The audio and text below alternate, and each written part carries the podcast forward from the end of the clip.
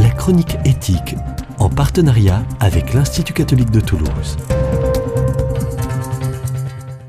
Alors que les obligations se font de plus en plus nombreuses pour exiger de tous les comportements une transparence absolue, le gouvernement venant de publier en fin de semaine dernière un décret précisant les conditions de transparence exigées dans le cadre de la loi Fake News de 2018, il paraît essentiel de se pencher sur ce nouvel impératif. En quoi la transparence est-elle légitime? Quand devient-elle problématique?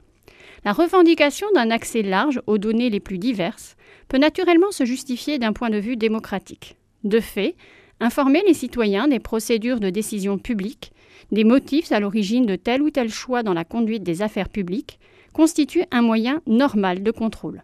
C'est d'ailleurs sur la base d'un accès aux informations que le Parlement français réalise le contrôle du gouvernement et des politiques publiques, comme l'illustre le travail des commissions parlementaires. Le besoin de transparence peut aussi s'expliquer du point de vue de la confiance, motif que l'on retrouve dans de nombreux domaines. Ainsi, le ministère de la Santé peut-il présenter la base de données nommée Transparence Santé comme un moyen de garantir l'impartialité et l'indépendance des décisions sanitaires, mettant en lumière les liens entre industrie de santé et autres acteurs de ce champ d'activité.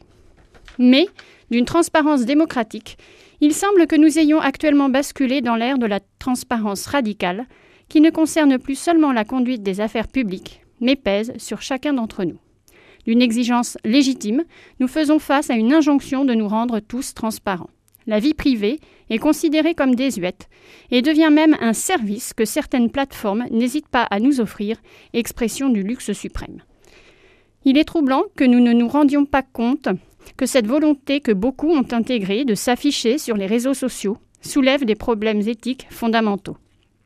Ainsi, il n'est plus question de transparence, mais d'un véritable étalage en réponse à une injonction de révélation permanente. Nous partageons toute notre histoire, y compris ce qui font de notre intimité, comme nos vies de famille, nos loisirs ou même nos faiblesses. Nous nous exposons sans la moindre pudeur. Dans cette ambiance de confession publique, vouloir s'extraire, c'est manquer d'intégrité. L'individu se retrouve noyé au milieu de données dont il est à l'origine, confié à des opérateurs dont le mode de fonctionnement et lui des plus opaques. En transmettant ces informations, l'individu devient la pièce centrale d'un jeu algorithmique où il est fournisseur et destinataire. On le perce à jour pour mieux prédire ses actes futurs. Dans ce panoptique numérique, chacun voit en nous et nous voyons en chacun, et nous sommes entraînés dans une logique de performance qui pourrait bien nous asservir. Comprenons alors que, dans le virtuel plus encore que dans le réel, nous sommes liés par les secrets que nous partageons.